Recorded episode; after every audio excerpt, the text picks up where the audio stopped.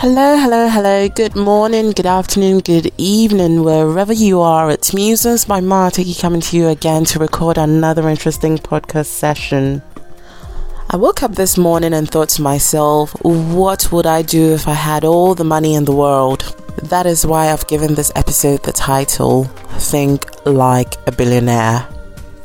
Firstly, I should say thank you very much to everyone who's tuned in to listen to this episode. It means a lot to me.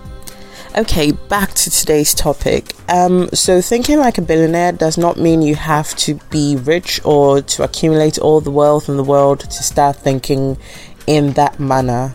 But what would you be doing in the likeness of a billionaire?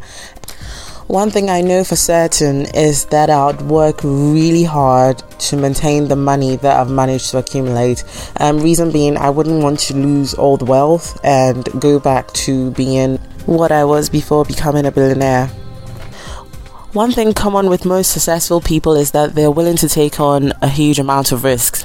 And part of doing that is to acquire more wealth by the end of it all. At the time of investing, they wouldn't know how much exactly they'll be reaping at the end of that investment.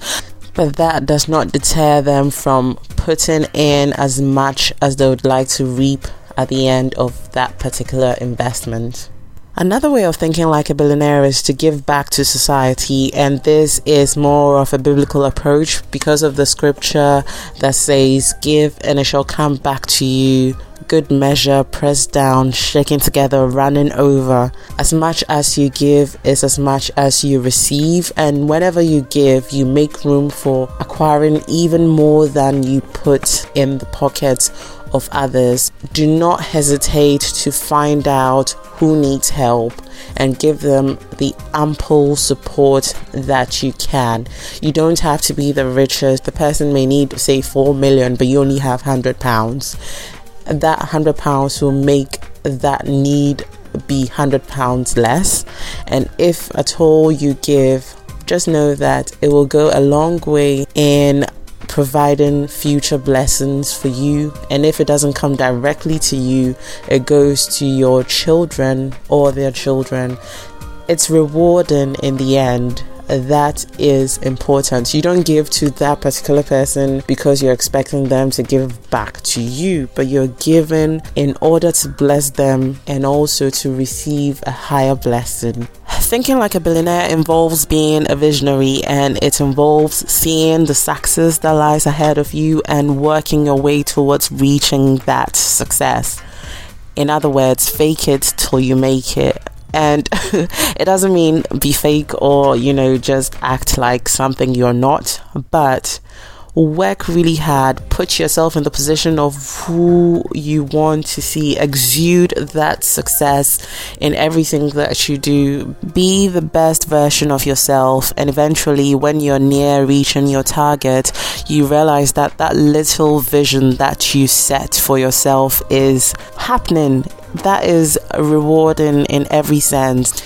Another way of thinking like a billionaire is to probably guide others to also set goals for themselves and reach their success. And it's not to um, say that you're showing them step by step how to also become billionaires, but sharing your knowledge and skills and extent of your power with other people. Hold their hands and also um, guide them in that direction that would reap them a great a reward in the end. It's good to be successful and pull others along with you rather than be up there and then watch others coming to you for help help them to be the best versions of themselves, help them to also be able to reach a certain level where they will feel like they've made it and don't do it alone. Um, share your success with others.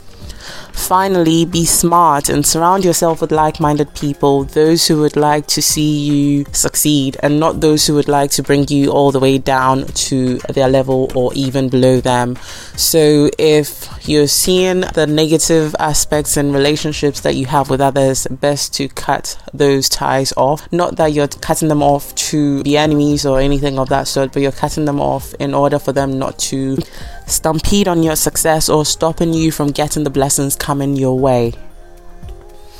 All in all, the greatest value I'd like you to take from this episode is to constantly help others. Be reminded of the scripture in Philippians chapter 2, verse 4.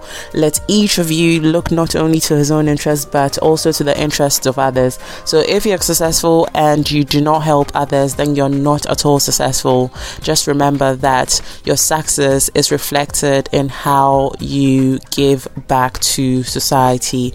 Give as much as you can, and at the end, your reward will be given to you in heaven. Do not forget that. God loves a cheerful giver.